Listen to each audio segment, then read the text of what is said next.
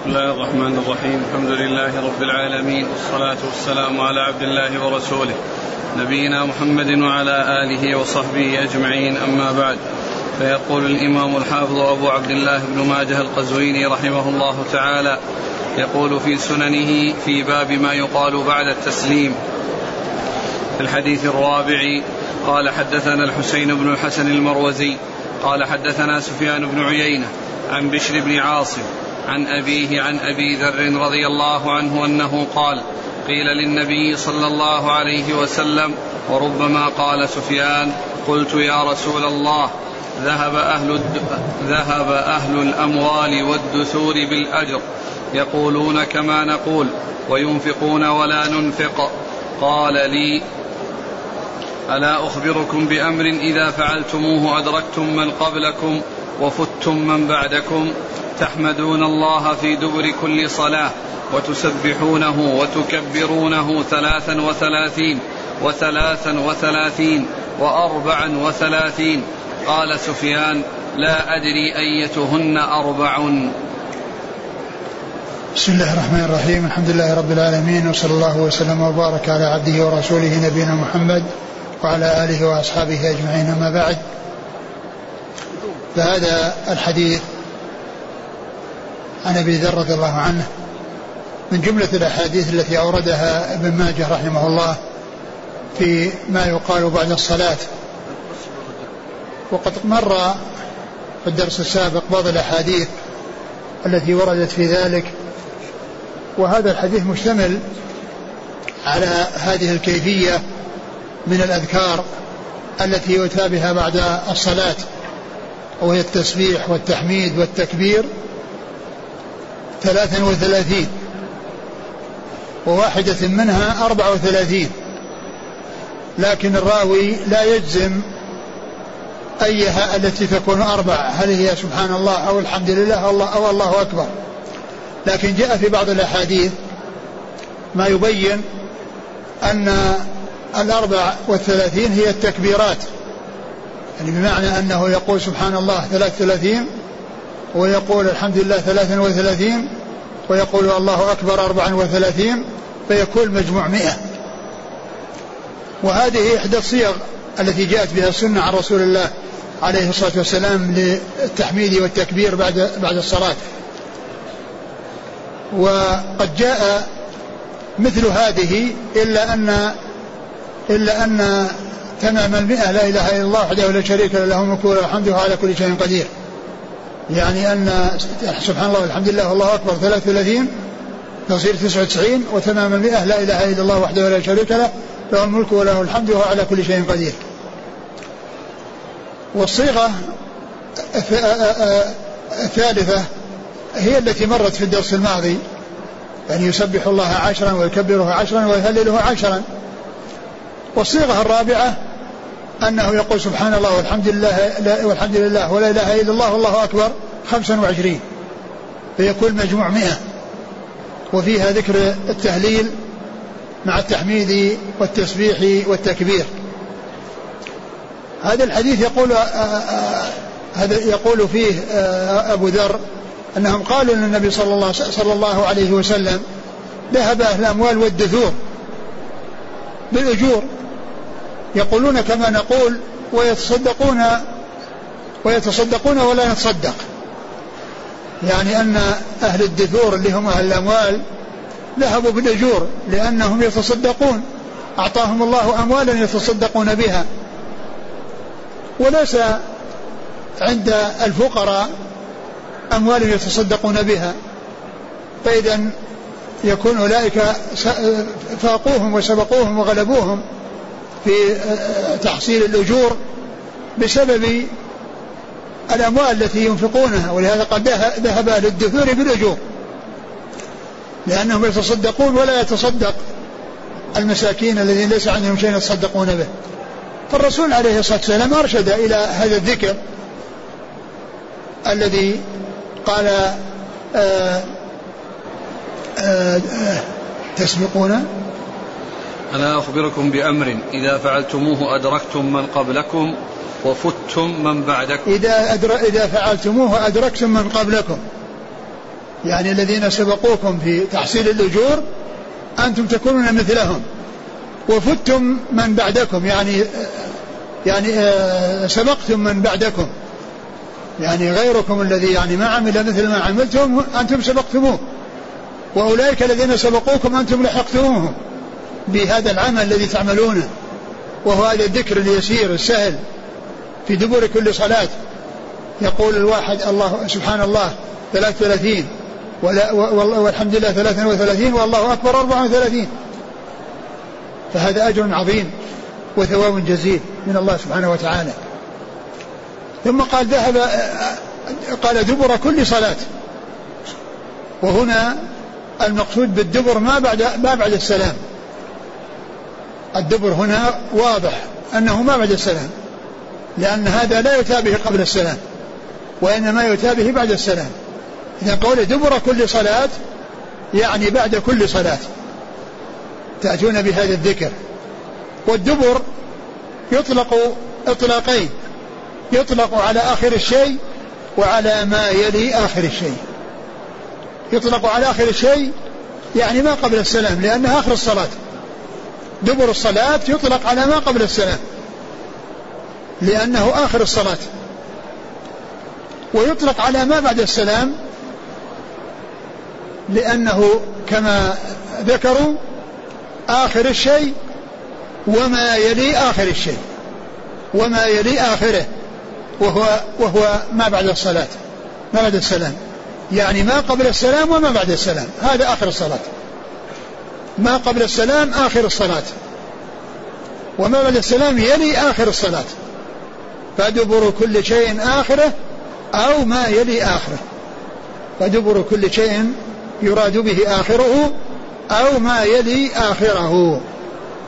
وهذا اللفظ أو هذا اللفظ الذي هنا هو الدبر يراد به ما بعد الصلاة ما بعد السلام. يراد به ما بعد السلام. فدل هذا على أن الدبر يراد به هذا. وعلى هذا فالأحاديث التي ورد فيها ذكر الدعاء في دبر الصلاة يمكن أن يؤتى بها يعني قبل الصلاة قبل السلام وبعده مثل اللهم أعني على ذكرك وشكرك وحسن عبادك التي جاءت. لأن هذا دبر الصلاة ما بعد السلام ما قبل السلام وبعد السلام. لكن هذا الذكر اللي هو 33 و33 و34 هذا لا يؤتى به إلا بعد السلام. لا يؤتى به في داخل الصلاة.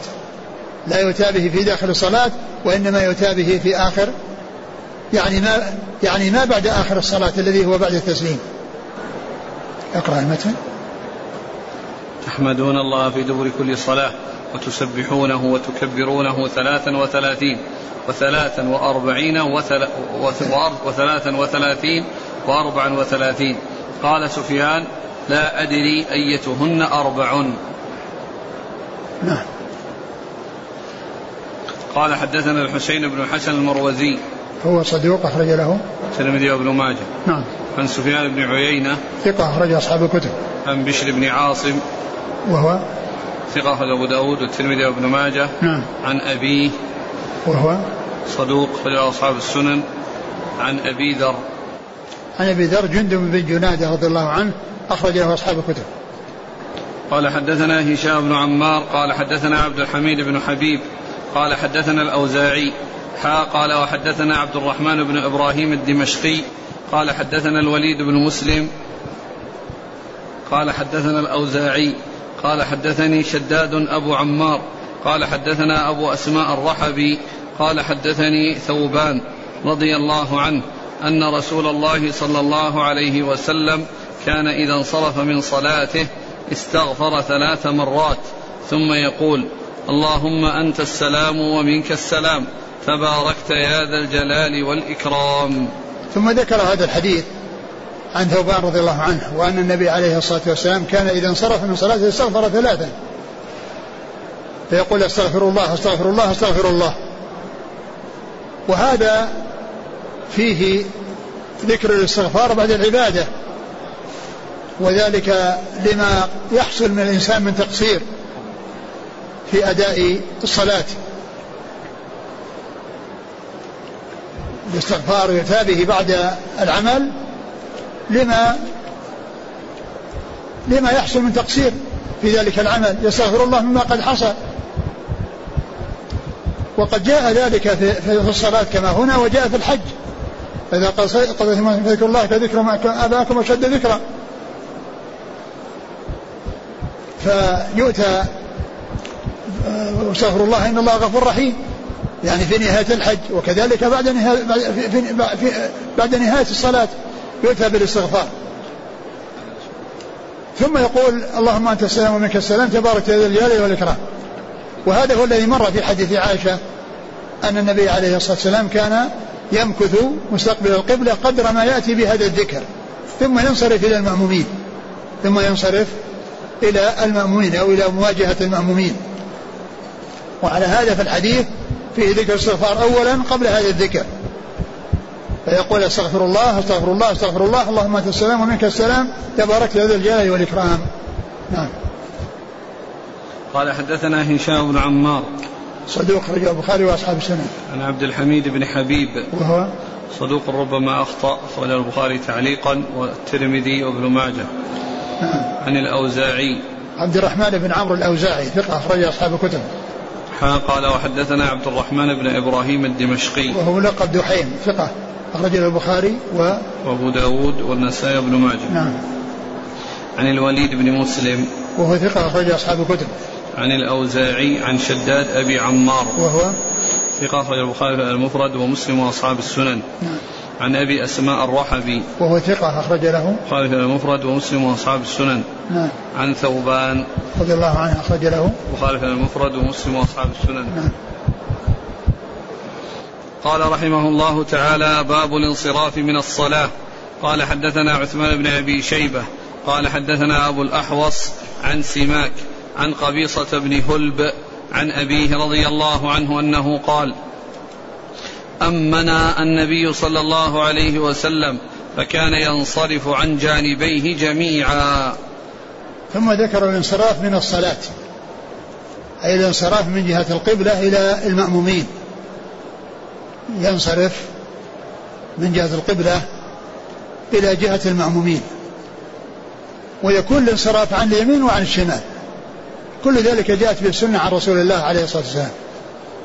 له أن ينصرف على يمينه وله أن ينصرف على شماله ويتجه إلى المأمومين وهنا حديث هلب رضي الله عنه قال أمن رسول الله صلى الله عليه وسلم فكان ينصرف.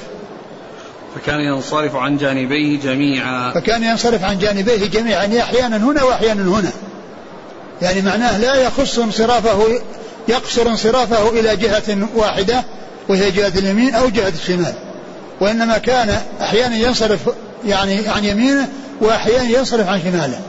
فقال ولهذا قال فانصرف من الجانبين جميعا يعني أحيانا وأحيانا. أحيانا وأحيانا. أحيانا كذا وأحيانا كذا. وقد جاءت الأحاديث في ذلك عن رسول الله عليه, عليه الصلاة والسلام. ومن هذا الحديث وسيأتي أحاديث أخرى بهذا المعنى وهي أن الإنسان ينصرف إما عن يمينه وعن شماله.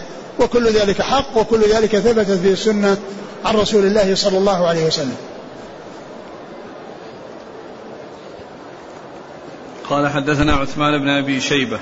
وثقه أخرج له أصحاب الكتب إلا الترمذي وإلا النسائي ففي, ففي عمل يوم الليلة. عن أبي الأحوص. أبو الأحوص سلام بن سليم الحنفي ثقة أخرج أصحاب الكتب. عن سماك.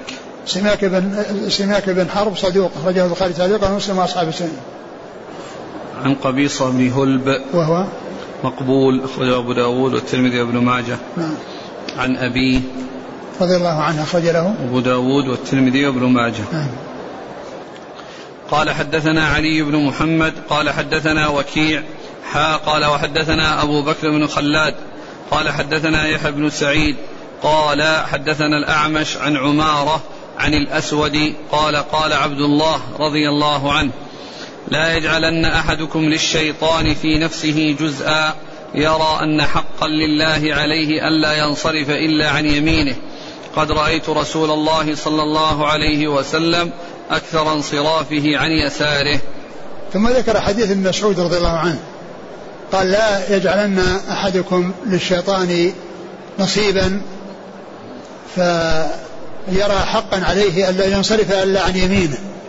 وقد رأيت النبي صلى الله عليه وسلم أكثر ما ينصرف عن شماله. يعني قوله أكثر يدل على أنه ينصرف عن يمينه وعن شماله. إلا أن الشمال أكثر. لأن قوله رأيت النبي صلى الله عليه وسلم ينصرف أكثر ما ينصرف يكون عن شماله يعني معناه المقابل للأكثرية هو أنه ينصرف عن يمينه. وعلى هذا فثبت عن رسول الله عليه الصلاة والسلام الانصراف يمينا وشمالا. يعني بعض الأحيان يمين وبعض الأحيان شمال و, وابن مسعود يقول إن أكثر ما رأى النبي عليه الصلاة والسلام إنه كان ينصرف عن يمين عن شماله.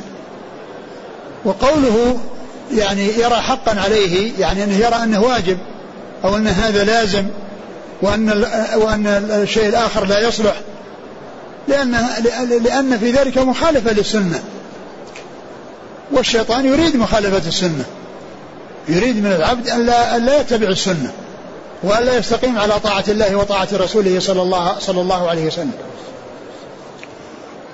و وإنما ذكر اليمين لأن بعض الناس قد قد يرغب أو يكون يعني هناك ما يدفعه وهو أنه ينصرف عن اليمين لأن اليمين هو الذي كان معروفا عن النبي صلى الله عليه وسلم أنه يفضل أو يقدم اليمين على الشمال في الأمور التي آه، هي مستحسنة والنبي عليه الصلاة والسلام جاء عنه هذا وجاء عنه هذا. فكون الإنسان يقول أن السنة أن الإنسان ينصرف عن يمينه ولا ينصرف عن شماله هذا خلاف السنة. لأن السنة جاءت بالانصراف عن اليمين وعن الشمال. ولكنه إذا رأى أن حقا عليه وأن هذا لازم فإن هذا فيه مخالفة للسنة. وهو الالتزام بشيء غير لازم. الالتزام بشيء غير لازم وترك يعني شيء جاءت به السنة الذي هو الانصراف عن اليسار. ولكن الإنسان ينصرف عن يمينه وعن شماله. عن يمينه أحيانا وعن شماله أحيانا. نعم. قال قال حدثنا علي بن محمد هو الطنافسي ثقة أخرجه النسائي في في مسند علي وابن ماجه. عن وكيع. وكيع بن الجراح الرؤاسي الكوفي ثقة أخرج أصحاب الكتب. حا قال وحدثنا أبو بكر بن خلاد وهو محمد بن خلاد الباهلي وهو ثقة أخرج له. مسلم وأبو داود والنسائي وابن ماجه. نعم. عن يحيى بن سعيد. وهو القطان ثقة أخرج أصحاب الكتب. عن الأعمش. سليمان بن مهران ثقة أخرج أصحاب الكتب. عن عمارة. هو؟ ابن عمير ثقة أخرج أصحاب الكتب. نعم. عن الأسود. الأسود بن يزيد وهو ثقة أخرج أصحاب الكتب. عن عبد الله. عبد الله بن مسعود رضي الله عنه أخرج له أصحاب الكتب. قال حدثنا بشر بن هلال الصواف قال حدثنا يزيد بن زريع عن حسين المعلم عن عمرو بن شعيب عن أبيه عن جده رضي الله عنه أنه قال رأيت النبي صلى الله عليه وسلم ينفتل عن يمينه وعن يساره في الصلاة. ثم ذكر حديث عبد الله بن عمرو بن العاص رضي الله عنهما. قال رأيت النبي صلى الله عليه وسلم ينفتل عن يمينه وعن شماله في الصلاة. يعني أن هذا هديه صلى الله عليه وسلم ليس مقتصرا على جهة واحدة وإنما يفعل هذا أحيانا ويفعل هذا أحيانا.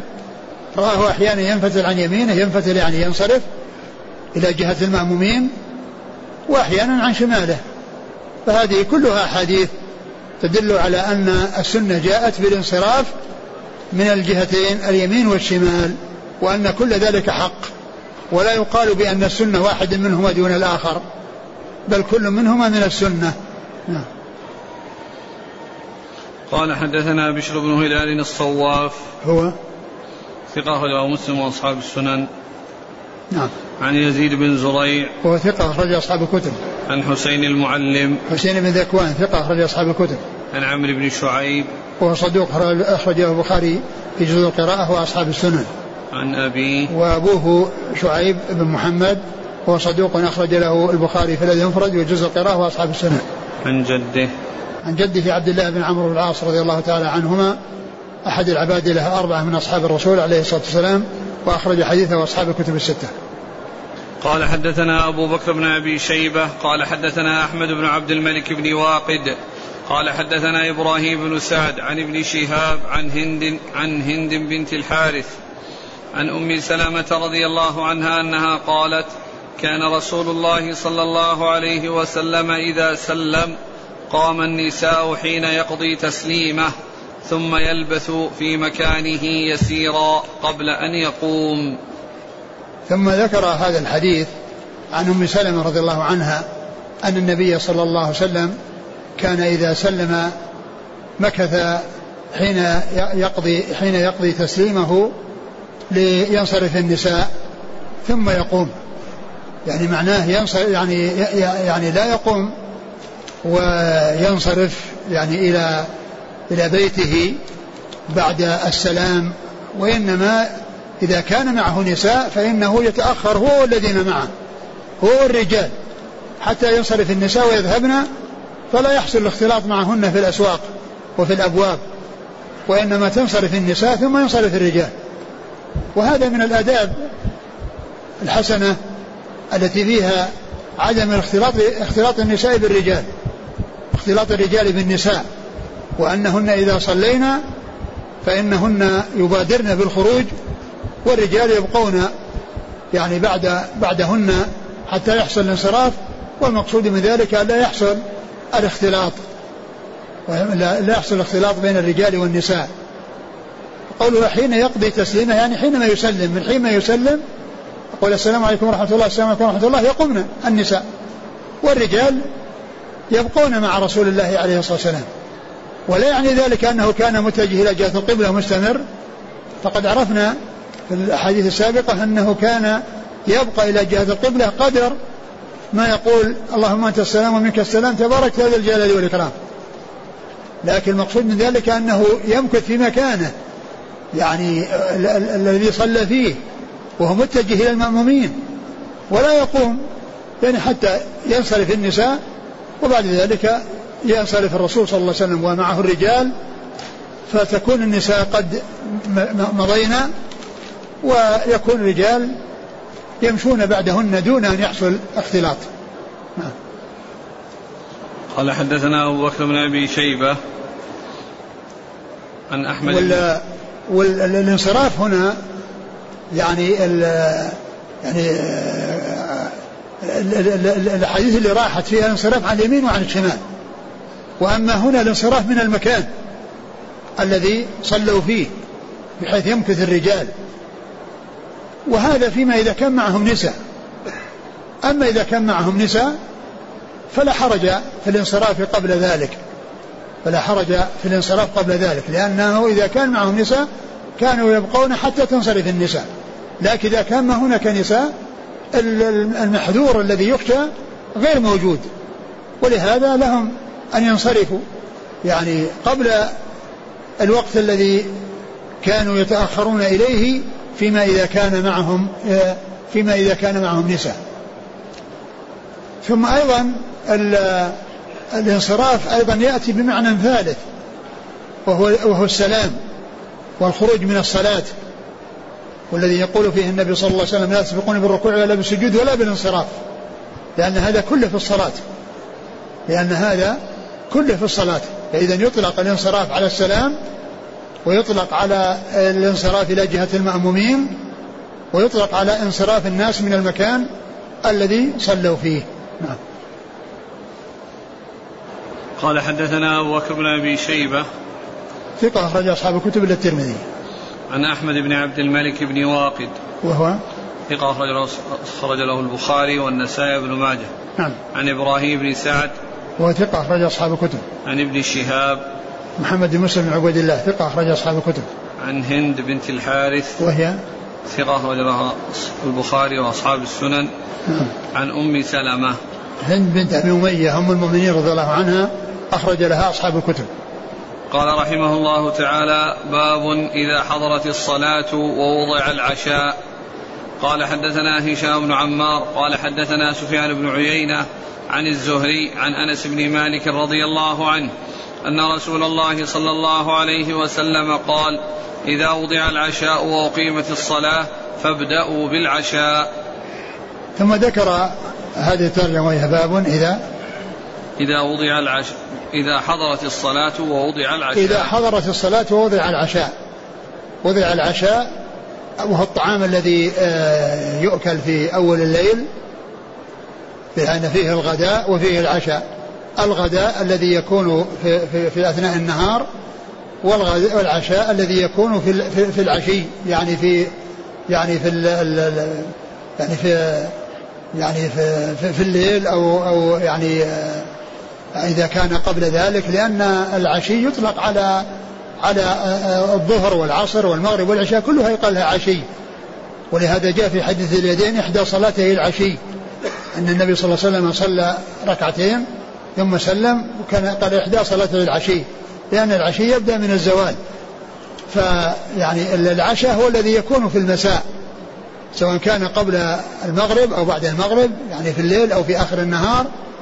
فإذا وضع الطعام وحضرت الصلاة فإنه آه، يؤكل أو يأخذ الإنسان حاجته من الطعام. لأنه لو قام إلى الصلاة وهو جائع ومشتهي الطعام قد يتشوش في صلاته قد يتشوش في صلاته ويحصل له تشويش بسبب أنه قلبه متعلق بالطعام. فإذا وضع الطعام وقدم وكان يعني ما بقي إلا الأكل فإن الناس يأكلون و يعني يصلون فيما بعد. وأما إذا كان لم يقدم فإنهم يصلون ويرجعون ويرجعون ويأكلون. نعم. إذا وضع العشاء وأقيمت الصلاة فابدأوا بالعشاء. نعم. ابدأوا بالعشاء اللي هو الطعام ليقبل الإنسان وهو على صلاته وهو يعني فارغ فارغ البال غير متشوش. وقد جاء في بعض الأحاديث لا صلاة بحضرة طعام ولا وهو يدافعه الأخبثان. نعم. قال حدثنا هشام بن عمار عن سفيان نعم. عن سفيان بن عيينة نعم. عن الزهري نعم. عن أنس بن مالك. أنس بن مالك رضي الله عنه خادم الرسول عليه الصلاة والسلام واحد السبعه المكثرين من حديثه وهذا من الأحاديث الرباع الرباعيات الإسناد وهي من على الأسانيد عند ابن ماجه. قال حدثنا أزهر بن مروان قال حدثنا عبد الوارث قال حدثنا أيوب عن نافع عن ابن عمر رضي الله عنهما أنه قال قال رسول الله صلى الله عليه وعلى آله وسلم إذا وضع العشاء وأقيمت الصلاة فابدأوا بالعشاء. قال فتعشى ابن عمر ليلة وهو يسمع الإقامة. ثم ذكر هذا الحديث عن ابن عمر رضي الله تعالى عنهما وهو مثل الذي قبله.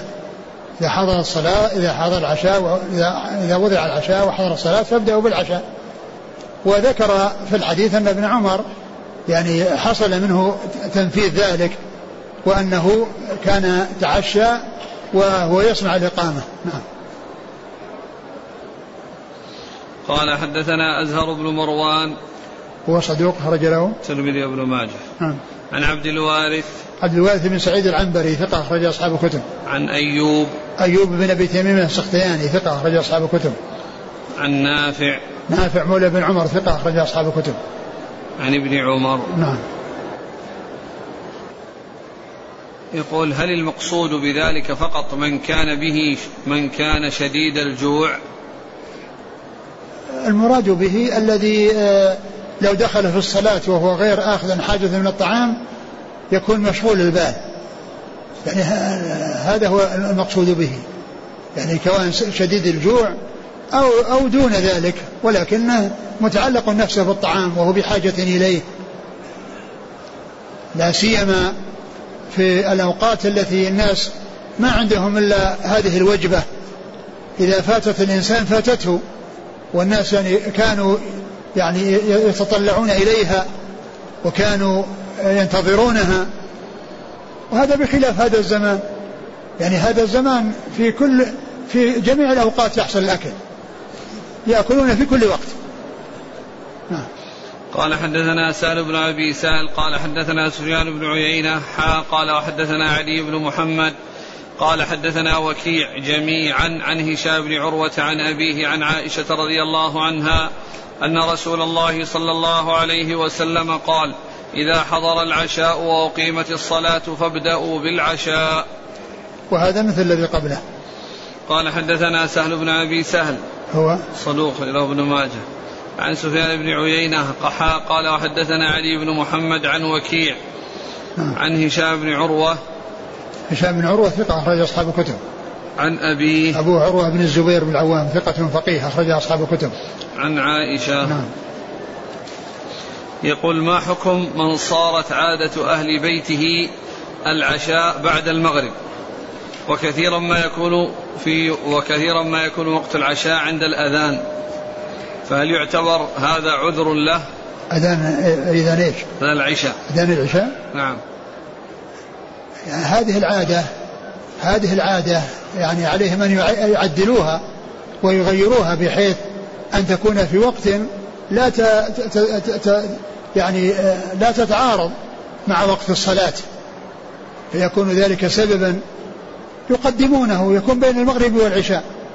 لا يكون عند الأذان أو عند عند الإقامة وإنما يكون بين ذلك. فالأمر سهل لأن الأمر بيدهم. لهم أن يعدلوا ويقدموا قليلا وينتهي الإشكال. قال رحمه الله تعالى باب الجماعة في الليلة المطيرة. قال حدثنا أبو بكر بن أبي شيبة قال حدثنا إسماعيل بن إبراهيم عن خالد الحذاء عن أبي المليح قال خرجت في ليلة مطيرة فلما رجعت استفتحت فقال أبي رضي الله عنه من هذا؟ قال أبو المليح. قال لقد رأيتنا مع رسول الله صلى الله عليه وسلم يوم الحديبية وأصابتنا سماء لم تبل أسافل نعالنا فنادى منادي رسول الله صلى الله عليه وسلم صلوا في رحالكم. ثم ذكر هذه الترجمة وهي باب باب الجماعة في الليلة المطيرة. باب الجماعة في الليلة المطيرة. يعني أن الجماعة في الليلة المطيرة يعني عندما يكون هناك مطر ويكون هناك مشقة على الناس في الذهاب إلى المسجد لوجود الدحض وحصول يعني الشيء الذي يعني يلوث أقدامهم وأرجلهم وثيابهم فإنهم يصلون يعني في بيوتهم أو يصلون في رحالهم إذا كانوا في سفر يعني بدل ما يجتمعون في مكان لا لكل كل يصلي في خيمته. وهذا فيما إذا كان كانت الأرض فيها دحض يعني يضر بالناس في أجسامهم في ثيابهم. وأما إذا كانت الأرض سهلة وليس فيها يعني شيء يعني يؤثر. فإن ذلك لا يمنع من من من, من الذهاب. ولكن إذا كان هناك يعني شيء يؤثر بسبب الدحض أو بوجود المطر الذي ينسكب على على على الناس وهو مطر شديد فإن لهم أن يصلوا في رحالهم. وقد جاء ذكر المصنف عدة أحاديث في هذا المعنى منها ما كان في الحضر ومنها ما كان في السفر ومنها ما كان في الجمعة ومنها ما كان في الجماعة. وأورد هذا الحديث عن أبي المليح أبو أسامة بن عمير. أسامة بن عمير رضي الله عنه. يقول أبو المليح إن أنه كان في في ليلة مطيرة فكان ذهب ويصلي صلى يصلي جماعة. وكان أبوه ما ذهب. فجاء وطرق بعدما فرغ من الصلاة. استفتح يعني طلب أن يفتح له طرق الباب. فقال من قال أبو المليح؟ لهذا أن الإنسان إذا يعني سئل يقول أنا فلان. ما يقول أنا. كما جاء في بعض الأحاديث أنا أنا. وإنما يقول الإنسان باسمه ويذكر اسمه حتى يعرف. فقال له كنا مع الرسول صلى الله عليه وسلم في الحديبية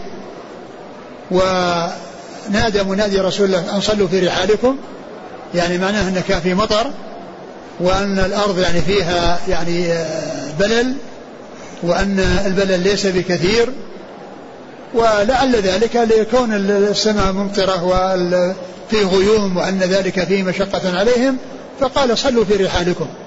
وهم في آه، ساكنون في في الحديبية يعني في المخيمات يعني في الخيام. فدل هذا على أن أن ترك الجماعة يجوز لبعض الحالات التي تقتضي ذلك مثل أن يكون اليوم مطيرا أو أن يكون المطر شديدا أو تكون الأرض يعني ملوثة يعني بالطين. فالإنسان إذا جاء للصلاة ورجليه ملوثة وثيابه ملوثة فيكون ذلك يشوش على الناس. ويشوش على الإنسان نفسه وعلى غيره. ومن المعلوم أنه في هذا الزمان يعني طرق مسفلتة والماء يعني وجوده يعني فيها لا يؤثر إلا إذا كان كثيرا. يعني يملأ الشوارع بحيث الناس يخوضون فيه. فهذا لا يقال إن كل مطر أو حصول مطر يجعل الناس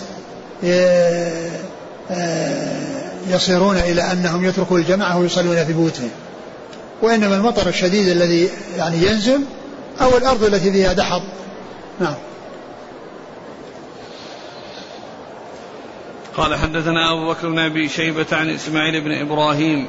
هو بن علية ثقة أخرج أصحاب الكتب. عن خالد الحذاء. خالد بن مهران الحذاء ثقة أخرج أصحاب الكتب. عن أبي المليح. وهو؟ ثقة أخرج أصحاب الكتب. نعم عن أبيه وهو صحابي. أخرج له. أصحاب السنن. نعم.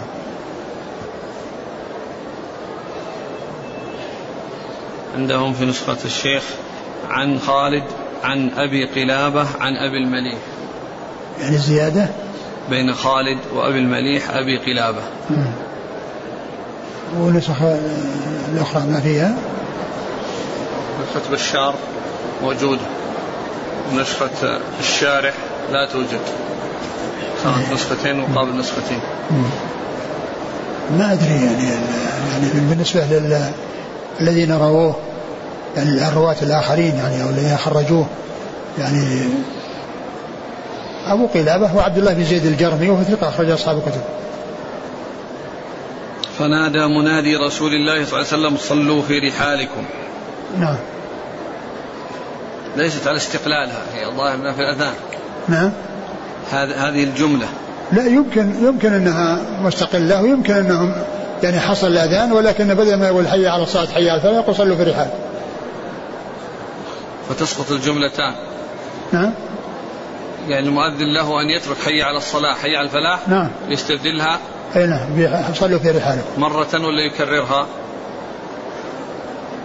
والله ما ما نعلم يعني لكنه ورد أنه يقول صلوا في رحالكم لكن هل تكرر بعددها أو أو يكون مرة واحدة؟ يعني يبدو ان أن التكرار يعني حتى يعلم لأن لو صار مرة واحدة قد يعني لا قد يعني لا يتنبه له. على كل لا أدري هل يعني هل تكرر أو لا تكرر ما أعرف يعني شيء في هذا. قال حدثنا محمد بن الصباح قال حدثنا سفيان بن عيينة عن أيوب عن نافع عن ابن عمر رضي الله عنهما أنه قال كان رسول الله صلى الله عليه وسلم ينادي مناديه في الليلة المطيرة أو الليلة الباردة ذات الريح صلوا في رحالكم.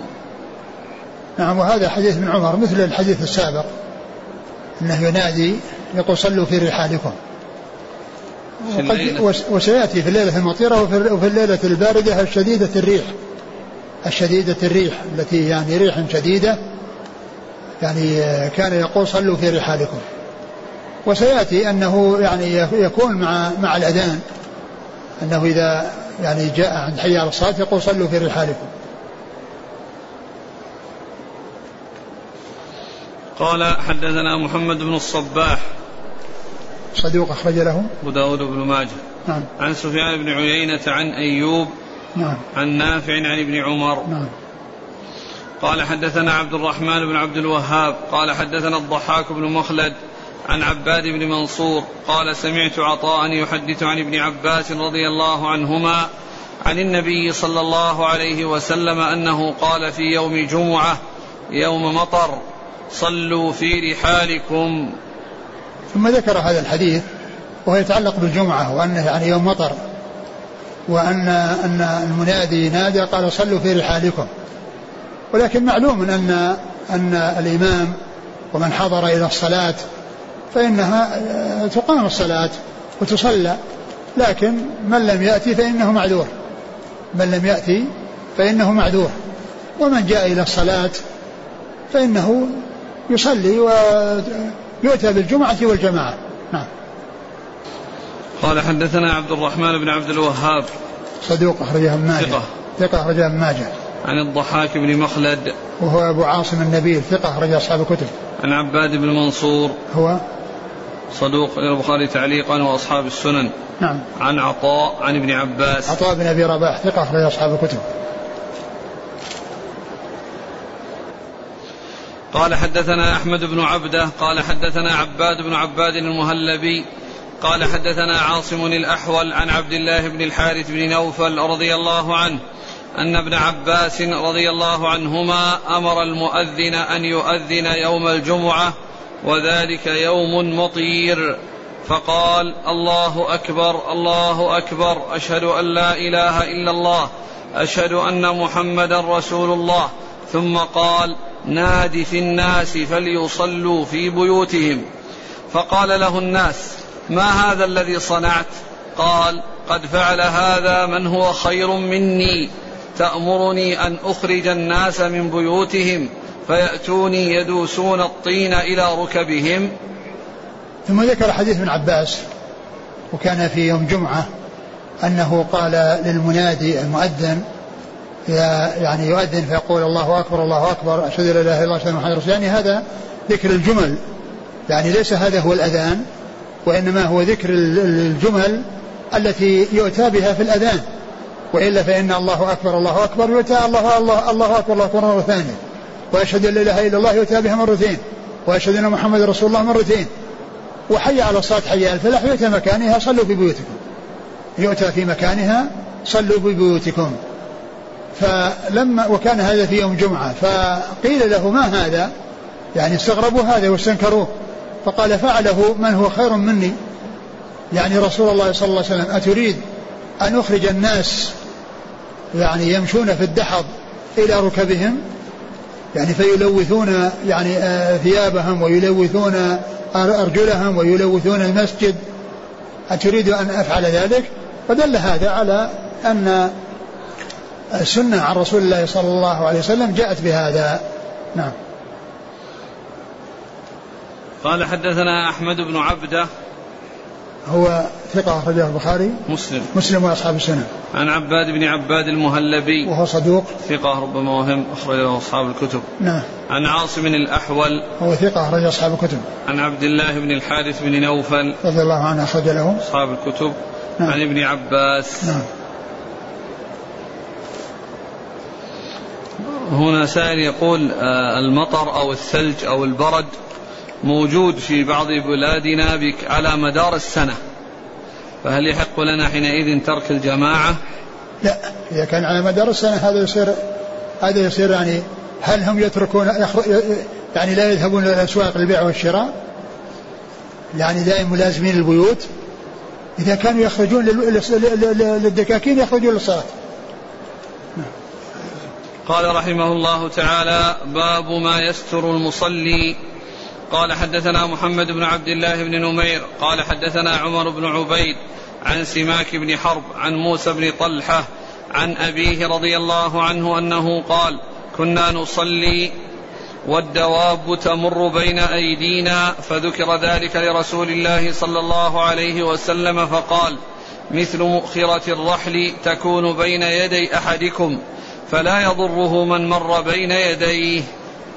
ثم ذكر يعني ما يستر المصلي يعني السترة التي تكون أمامه وهي أن يصلي إلى عمود أو إلى جدار أو إلى يعني شجرة أو إلى يعني شيء شاخص. فيعني سئل الرسول عليه الصلاة والسلام أن أن الدواب تمر بين أيديهم وهم يصلون فقال مثل مؤخرة الرحل. يعني مؤخرة الرحل هو العود الذي يكون في الرحل الذي على البعير يستند إليه الراكب يستند عليه الراكب. وهو ليس بالطويل. يعني آه، الرحل يعني آه، له عودان عود في الأمام وعود في الخلف. يعني آه، ويستند الراحل على يعني العود الذي في الخلف قال مثل مؤخرة الراحل. يعني العود الذي يكون في مؤخرته يستند إليه الراحل.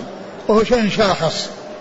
يعني شيء شاخص يعني بارز يعني ينبه أو يتنبه الذي يمر يعني أو يأتي أمام أحد يصلي أن هذه سترة وأنه يصلي إلى هذه السترة. قال مثل مؤخرة الرحل فلا يمره فلا يضره ما مر يعني بين يديه يعني بعد السترة. وليس معنى ذلك دون السترة بل الذي دون السترة يمنعه والذي وراء السترة يتركه ولا يضره. وإذا صلى الإنسان إلى غير سترة فإن المسافة التي أمامه لا يعني يمنع من هذه المسافة الطويلة اللي أمامه وإنما يترك مقدار ثلاثة أذرع. مقدار ثلاثة أذرع. يعني بينه وبين يعني من قدمه إلى مقدار ثلاثة أذرع ويمشى من وراء ذلك. هذا إذا لم يكن له سترة. وإذا كان له سترة فإنه يمشى من وراء السترة. والدليل على هذا أن النبي صلى الله عليه وسلم صلى لما صلى في الكعبة صلى بين العمودين. صلى بين عمودين من أعمدة الكعبة وكان بينه وبين الجدار ثلاثة أذرع نعم.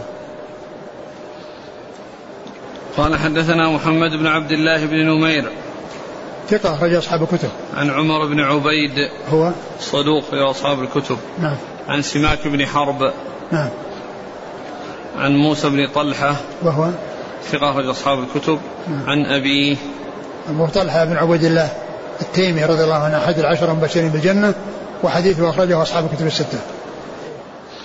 قال حدثنا محمد بن الصباح قال أخبرنا عبد الله بن رجاء المكي عن عبيد الله عن نافع عن ابن عمر رضي الله عنهما أنه قال كان النبي صلى الله عليه وسلم يخرج له حربة في السفر فينصبها فيصلي إليها. وهذا فيه أن النبي عليه الصلاة والسلام كان معه حربة في السفر. إذا أراد أن يصلي نصبت الحربة.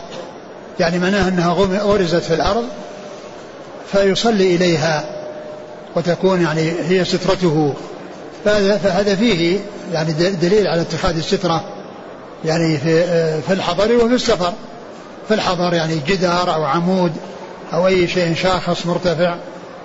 وفي السفر إذا ما كان هناك شيء فإنه يغرس يعني آه، حربة أو عصا أو ما إلى ذلك ويصلي إليها. قال حدثنا محمد بن الصباح عن عبد الله بن رجاء المكي. هو؟ ثقة أخرج البخاري في القراءة ومسلم وأبو داود والنسائي وابن ماجه. نعم. عن عبيد الله. عبيد الله عن نافع نعم. عبيد الله بن عمر العمري المصغر ثقة أخرج أصحاب الكتب. عن نافع عن ابن عمر. نعم. قال حدثنا أبو بكر بن أبي شيبة قال حدثنا محمد بن بشر عن عبيد الله بن عمر قال حدثني سعيد بن أبي سعيد عن أبي سلمة بن عبد الرحمن عن عائشة رضي الله عنها أنها قالت كان لرسول الله صلى الله عليه وسلم حصير يبسط بالنهار ويحتجره بالليل يصلي إليه. ثم ذكر يعني هذا الحديث عن عن عائشة. عن عائشة. أن النبي صلى الله عليه وسلم كان له حصير يبسطه بالنهار ويحتجره في الليل يعني يصلي إليه يعني يجعله سترة يعني يصير قائم يعني معروض واقف فيصلي إليه. وفي النهار يصلي عليه يعني يبسط له ويصلي عليه وفي الليل يجعله حجرة يعني معناه يعني مرتفع آه، يصلي إليه. يجعله سترة له. نعم. قال حدثنا أبو بكر بن أبي شيبة عن محمد بن بشر ثقة أخرج أصحاب الكتب. عن عبيد الله بن عمر عن سعيد بن أبي سعيد. سعيد بن سعيد المقبري ثقة أخرج أصحاب الكتب. عن أبي سلمة بن عبد الرحمن. بن عوف وهو ثقة أخرج أصحاب الكتب. عن عائشة. نعم. قال حدثنا بكر بن خلف أبو بشر. قال حدثنا حميد بن الأسود. قال حدثنا إسماعيل بن أمية. حاء. قال حدثنا عمار بن خالد قال حدثنا سفيان بن عيينة عن إسماعيل بن أمية عن أبي عمرو بن محمد بن عمرو بن حريث عن جده حريث بن سليم عن أبي هريرة رضي الله عنه عن النبي صلى الله عليه وسلم أنه قال إذا صلى أحدكم فليجعل تلقاء وجهه شيئا فإن لم يجد فلينصب عصا فإن لم يجد فليخط خطا ثم لا يضره من م... ثم لا يضره ما مر بين يديه.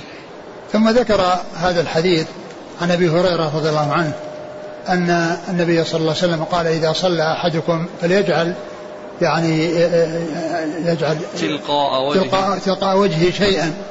يعني يكون سترة له. فإن لم يجد يعني وضع غرس عصا. فلينصب عصا. فلينصب عصا يعني يغرسها. فإن لم يجد خط خطا يعني خط خطا في الأرض يعني حتى يعرف بأن هذه أو هذه هذا سترة للمصلي. ومعلوم أن الخط ليس فيه شيء من البروز وإنما هو شيء داخل في الأرض. والسترة يعني تكون شيئا بارزا وشيء يعني مرتفع. يعني والحديث الذي جاء فيه ذكر الخط هذا فيه ضعيف لأن فيه من هو يعني متكلم فيه. نعم. قال حدثنا بكر بن خلف أبو بشر. هو؟ صدوق البخاري تعليقا وأبو داود بن ماجه. نعم. عن حميد بن الأسود. حميد بن الأسود هو؟ صدوق يهم قليلا أخرج البخاري وأصحاب السنن. نعم. عن إسماعيل بن أمية. وهو؟ ثقة أخرج أصحاب الكتب. نعم. حا قال وحدثنا عمار بن خالد. هو؟ ثقة أخرج له النسائي بن ماجه. عن سفيان بن عيينة عن إسماعيل بن أمية عن أبي عمرو بن محمد بن عمرو بن حريث. وهو؟ مجهول أخرجه أبو داود بن ماجه. نعم. عن جده حريث بن سليم. وهو؟ مجهول أخرجه أبو داود بن ماجه. عن أبي هريرة. أبو هريرة عبد الرحمن بن صخر الدوسي رضي الله عنه وهو أكثر الصحابة حديثا. قال رحمه الله تعالى باب المرور بين يدي المصلي. والله تعالى أعلم وصلى الله وسلم وبارك على عبده ورسوله نبينا محمد وعلى آله وأصحابه أجمعين.